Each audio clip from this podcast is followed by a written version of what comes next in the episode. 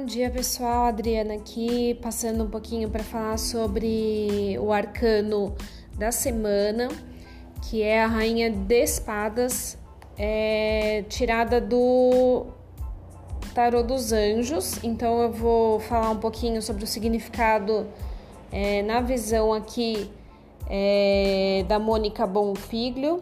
É, então, a Rainha de Espadas ela está sentada sob uma abóbada que personifica a proteção celeste. A rainha de espadas aparece com lindas roupas.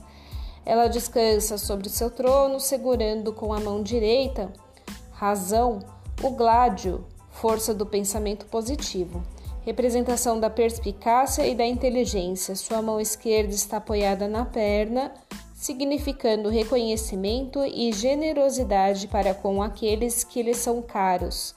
A espada da rainha, um aspecto severo, porém virtuoso, próprio daqueles que suportam com nobreza qualquer dificuldade. Significado divinatório da carta do arcano menor, né, rainha de espadas pelo tarot dos anjos, realização profissional que poderá ser obtida por meio da inteligência, pode representar também uma gravidez que requer cuidados. É, usando como base a obra de Ney Naif, né, é, Tarô, Vida e Destino, né, o volume 2 dos estudos completos do Tarô, nós temos que o simbolismo clássico da Rainha de Espadas é uma mulher adulta, símbolo de intuição e inteligência, vestindo roupas reais, símbolo de status social e poder pessoal, sentada em um trono, que é o símbolo de governo e domínio, segurando uma espada em punho, representando aí o elemento ar, força mental. A carta também pode ser ilustrada com alguma situação que resulte em crueldade ou indiferença entre diversas possibilidades. Então, é, é, uma, é um arcano que tem como força simbólica um dinamismo, ela tem também, é, traz a, na essência, né? O, o núcleo essencial dessa, desse arcano seria a respeito de uma intolerância, rancor, obsessão, vingança e traz como alguns atributos básicos: egoísmo, soberba, dissimulação, necessidade urgente de reparação emocional ou material, intolerância e incapacidade de compartilhamento, ira, punição, revanche ou represália por incompreensão, ausência de paz, afeto ou amor. E nós temos também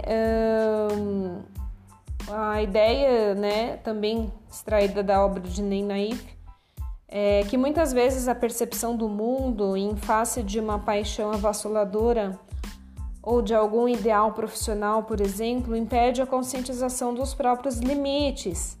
Esse comportamento resulta em uma necessidade urgente, quase desesperadora, de reparação ou de realização. Contudo, é um caminho sem solução sem alegrias ou qualquer recuperação, não há saída. O melhor é rever as atitudes, mesmo que jure estar com a razão, e acalmar o coração, buscando alternativas. Então, é um arcano aí que pode trazer toda essa essência de intolerância, rancor, obsessão, vingança, né?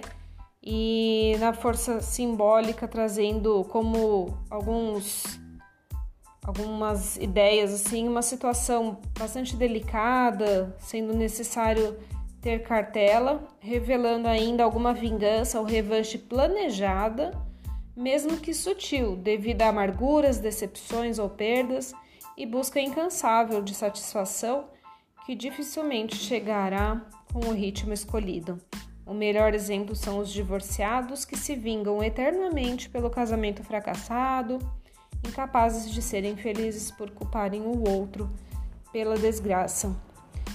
Esse foi o podcast de hoje, trazendo o arcano da semana. E eu espero vocês no próximo episódio. Uma ótima semana aí para todo mundo. Boas energias, muita luz, sucesso aí nas suas empreitadas. Tchau, tchau.